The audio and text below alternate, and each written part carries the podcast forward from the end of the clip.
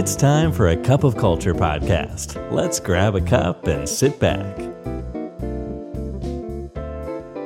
ได้เวลาจิบกาแฟคุยกันเรื่องวัฒนธรรมองค์กรกับ a cup of culture นะครับ สวัสดีครับคุณผู้ฟังครับ ขอต้อนรับคุณผู้ฟังเข้าสู่กาแฟแก้วที่ 396 นะครับ กับผมบอลสุรัตน์โพธิประสาทครับ คุณผู้ฟังคงเคยเห็นเรื่ององค์กรที่ได้รับการจัดลำดับนะครับ ไม่ว่าจะเป็น Fortune 500 หรือ Forbes ซึ่งก็ จะเป็นการจัดลำดับของบริษัทที่มีความโดดเด่นในด้านต่างๆนะครับ รวมถึงการที่เป็นองค์กรที่คนอยากจะทำงานด้วย best place to work หรือว่าจะเป็นพวก best employer ต่างๆ หรือในขณะเดียวกันก็จะมีบริษัทที่ปรึกษานะครับหลายๆที่ก็มีการจัดลำดับเช่นนี้คล้าย ๆ แบบนี้เช่นเดียวกันครับ แต่ในเรื่องของวัฒนธรรมองค์กรเนี่ยนะครับกับจะไม่ใช่องค์กรเหล่านี้ครับที่ได้รับการยอมรับในเชิงของการจัดลำดับนะฮะแม้ว่าของ Fortune หรือ Forbes ก็ตามเนี่ยก็จะมีการจัดลำดับในเชิงของวัฒนธรรมองค์กรเช่นเดียวกันนะครับแต่จะไม่ได้รับความนิยมเท่ากับ 2 หน่วยงานนี้ครับโดยเฉพาะในสหรัฐอเมริกาครับวันนี้เลยอยากมาเล่าให้ผู้ฟังฟังครับว่า 2 หน่วยงานที่ว่าคืออะไรนะครับ แล้วเขามีวิธีในการจัดลำดับอย่างไร ซึ่งก็ต้องบอกว่าไม่ใช่เรื่องง่ายเลยนะครับ ที่จะมาจัดลำดับเรื่องวัฒนธรรมองค์กรครับ เพราะว่ามันเป็นอะไรที่ subjective มากต่างคนต่างมองนะครับ แล้วก็เกณฑ์ในการวัดเนี่ย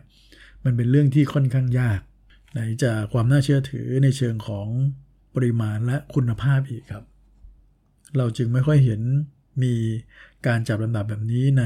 ประเทศอื่นๆ เท่าไหร่นักนะครับ รวมทั้งในประเทศไทยด้วยครับ สองสำนักที่ผมจะพูดถึงเนี่ยนะครับก็คือทาง Glassdoor นะครับ ซึ่งก็เปิดมานานแล้วครับเป็นเจ้าใหญ่เลยครับ ส่วนอีกเจ้าหนึ่งน้องไม่ใหม่มากครับ ชื่อว่า Comparably ครับ ทั้งสองเจ้านี้ก็เป็นแพลตฟอร์มนะครับ ที่จัดอันดับเรื่องวัฒนธรรมองค์กรขององค์กรในสหรัฐอเมริกา แล้วก็เริ่มขยายไปสู่ประเทศอื่น ๆด้วยนะครับ จริงๆแล้วทั้งสองหน่วยงานนี้ก็ มีส่วนที่คล้ายกันก็คือเป็นสตาร์ทอัพทั้งคู่นะครับ แล้วก็จริง ๆ แล้วธุรกิจหลักของเขาเนี่ยคือการให้ข้อมูลกับพนักงงานครับในการที่จะตัดสินใจว่าองค์กรที่ตัวเองจะทำงานอยู่ด้วยเนี่ยมีความเหมาะสมกับตัวเองแค่ไหน ทั้งในเชิงของวัฒนธรรมองค์กรในเชิงผลตอบแทน ในเชิงของบรรยากาศต่างๆ ในการทำงานเนี่ย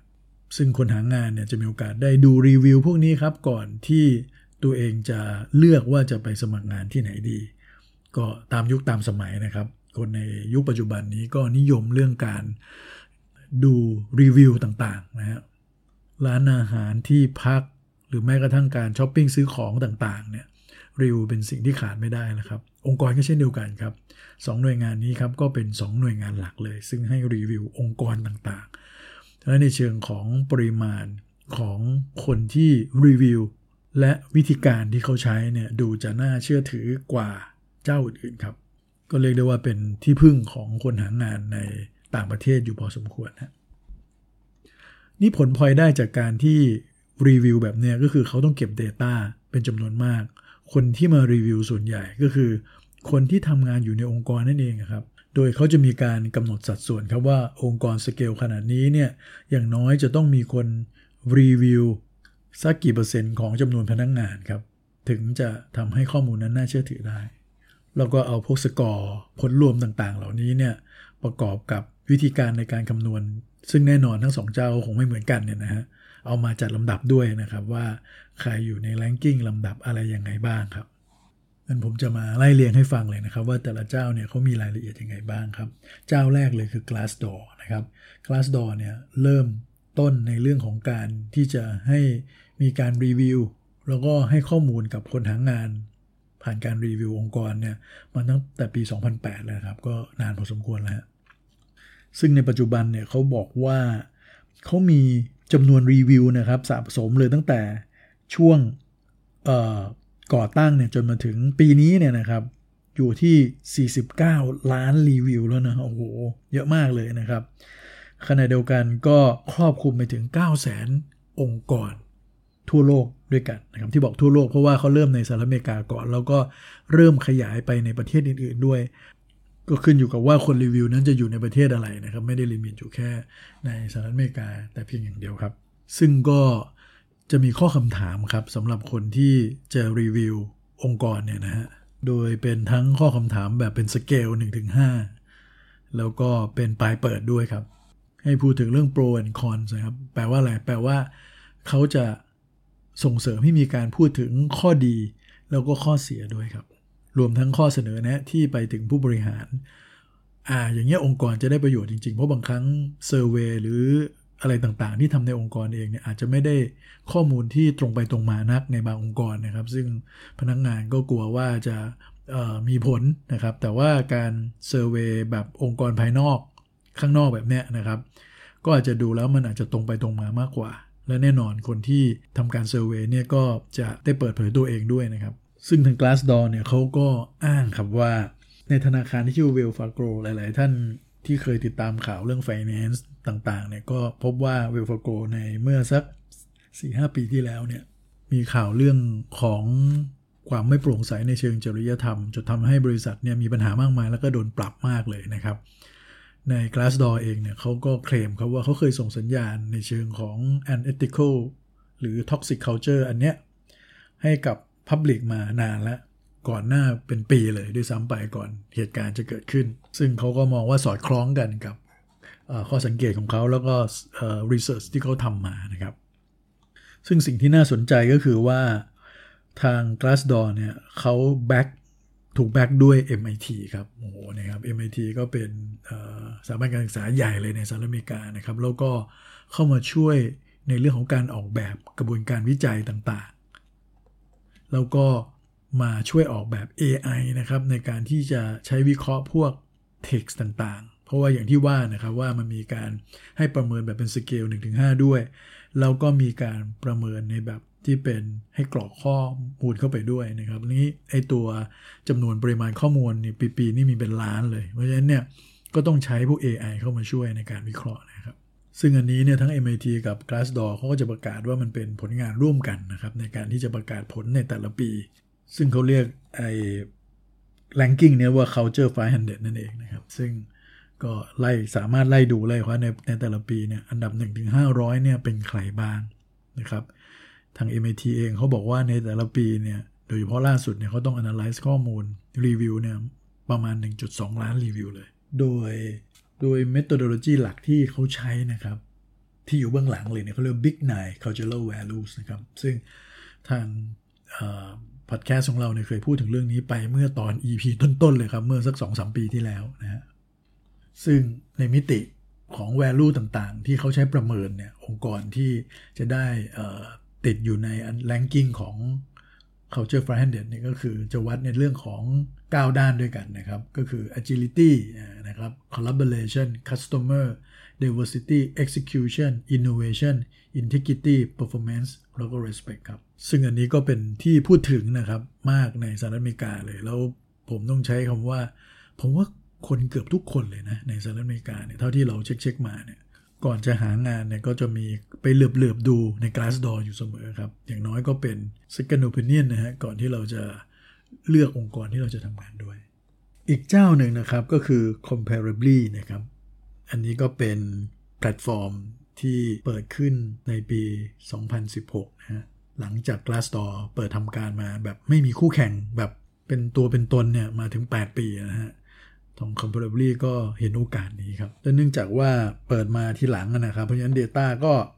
จริง ๆ ก็ไม่ไม่น้อยนะครับ เพราะว่าปัจจุบันนี้ก็จะมีคนที่มารีวิวมา rate องค์กรต่างๆเนี่ยทั้งหมด 15 million rating นะครับ แล้วก็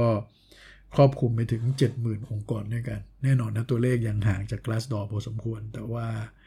จำนวนเพราะว่าจำนวนปีน้อยกว่านะครับ แต่ว่าก็ไม่น้อยเลยนะครับ ถ้าดูจาก ปริมาณที่เห็นอยู่ ซึ่งความต่างอย่างหนึ่งระหว่าง Comparably กับ Glassdoor ก็คือว่า Glassdoor เขาประกาศเป็น culture 500 นะครับ แล้วเขาก็ใช้หลักเกณฑ์ของเขาที่เป็น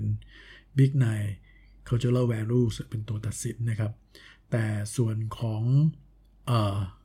Comparably เนี่ยเขาจะใช้ 20 core culture matrix นะครับ ซึ่งจะครอบคลุมหลายเรื่องเลยครับ ไม่ว่าจะเป็นเรื่องของ ภาวะผู้นำในองค์กรเรื่องของสิ่งแวดล้อมในการทำงานเรื่องของผลตอบแทนนะครับ แล้วก็เรื่องภาพรวมต่างๆ ที่นี่เนี่ยเขาก็จะมี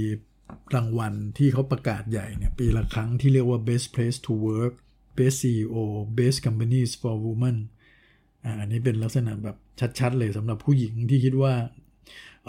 ที่ทำงานที่เหมาะสำหรับผู้หญิงนะครับ บางคนก็ต้องการที่ทำงานแบบเจาะจงแบบนี้เลยก็มีนะครับ แล้วก็ best companies for diversity นี่คือ 4 รางวัลที่เขาประกาศแบบปีละครั้งนะครับ แต่ว่าในระหว่างปีเนี่ยเขามีอีก 12 รางวัลนะครับ ที่จะประกาศในแต่ละไตรมาสด้วยนะครับ ซึ่งเขาได้ใช้ตัว 20 core metrics ของเขาเนี่ยนะครับ ครอบคลุมถึงเเรื่องต่างๆ พวกนี้ครับ โดยผ่านข้อคำถามทั้งหมดประมาณ 50 ข้อด้วยกัน ทั้งแบบ ใช้ให้สเกลแล้วก็การตอบคำถามแบบปลายเปิดปิดจนไปถึงคำถามแบบ yes no อะไรอย่างนี้ด้วย โดยเขามีเกณฑ์ในการวิเคราะห์แบบนี้ครับว่า ถ้าองค์กรที่มีพนักงงานมากกว่า 500 คนเนี่ยนะครับ ก็ต้องมีคนเข้ามาเรทเนี่ยอย่างน้อย 75 คนนะครับแต่ถ้าองค์กรในระดับเล็กจนถึงกลางเนี่ยนะครับ ก็คือน้อยกว่า 500เนี่ยนะฮะก็จะต้องมีอย่างน้อย 25 คน ซึ่งก็เขาก็ใช้เทคที่หลากหลายนะครับ เป็นเรื่องของ AI เรื่อง Data Analytics แบบขั้นล้ำเลยนะครับเป็นองค์กรที่มาทีหลัง ในการที่ทำให้ผลของ ranking พวกนี้หรือข้อมูลที่ให้กับคนที่หางานเนี่ยนะครับ มีความน่าเชื่อถือในระดับที่น่าพอใจ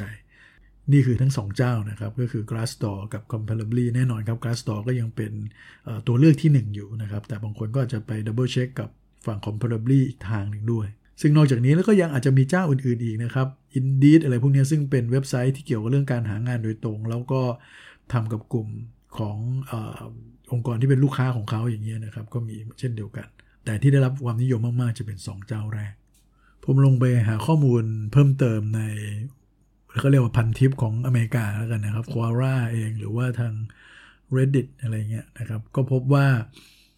ก็มีข้อถกเถียงกันเหมือนกันในการใช้ทั้งสองแพลตฟอร์มนะครับ บ้างก็ว่ามีการเฟกข้อมูลบ้าง แอบไปลบอ่ารีวิวที่เป็นนกาทีฟของบางองค์กร โดยเฉพาะองค์กรที่เป็นลูกค้าของตัวเองอะไรอย่างเงี้ยนะครับ เพราะแน่นอนครับองค์กรพวกนี้เขาก็ทำ service ในเรื่องการทำ employer branding ให้กับองค์กรต่างๆด้วย ซึ่งเขาก็มีรายได้หลักมาจากทางเรื่องพวกนี้ ซึ่งเราเองก็ไม่ได้แน่ใจเหมือนกันว่าจริง ๆ แล้วมัน เป็นจริงมากน้อยแค่ไหนนะครับ แต่โดยรวมๆแล้วส่วนใหญ่คนที่คอมเมนต์ในแพลตฟอร์ม ก็มักจะบอกว่ามันก็เป็นประโยชน์อยู่ดี เพราะว่ามันใช้เป็นข้อมูลประกอบในการตัดสินใจได้ แต่อาจจะไม่ใช่ทั้งหมดนั่นเอง เพราะว่าตัวเองก็ต้องไปสัมภาษณ์ไปสอบถาม network ของตัวเองด้วยอีกทางหนึ่งนะครับ เพื่อเป็นการ double check เป็นการ validate ข้อมูลกันอีกทีหนึ่งก่อนตัดสินใจครับก็อยากให้มีแพลตฟอร์มอะไรแบบนี้ในบ้านเราเช่นเดียวกันนะครับ การจัด ranking ที่น่าเชื่อถือ ที่เป็นการจัด ranking โดยการมีส่วนร่วมของคนที่ทำงานเป็นรูปแบบของการรีวิวแบบนี้นะครับ ก็ทางเพจคัพพอ culture เองทางบริษัทเราเองก็มีความสนใจครับ ที่อยากจะให้เรื่องพวกนี้เกิดขึ้นในประเทศไทย เอาแบบโปร่งใสแล้วก็น่าเชื่อถือจริง ๆ ครับลองติดตามต่อนะครับว่ามันจะเป็นจริงหรือเปล่าในเวลาใกล้นี้ครับ วันนี้กาแฟหมดแก้วแล้วครับ อย่าลืมนะครับ ไม่ว่าเราจะตั้งใจหรือไม่ก็ตามเนี่ยวัฒนธรรมองค์กรจะเกิดขึ้นอยู่ดีครับทำไม ไม่มาสร้างวัฒนธรรมในแบบที่เราอยากเห็นกันล่ะครับ สวัสดีครับ And that's today's Cup of Culture. See you again next time.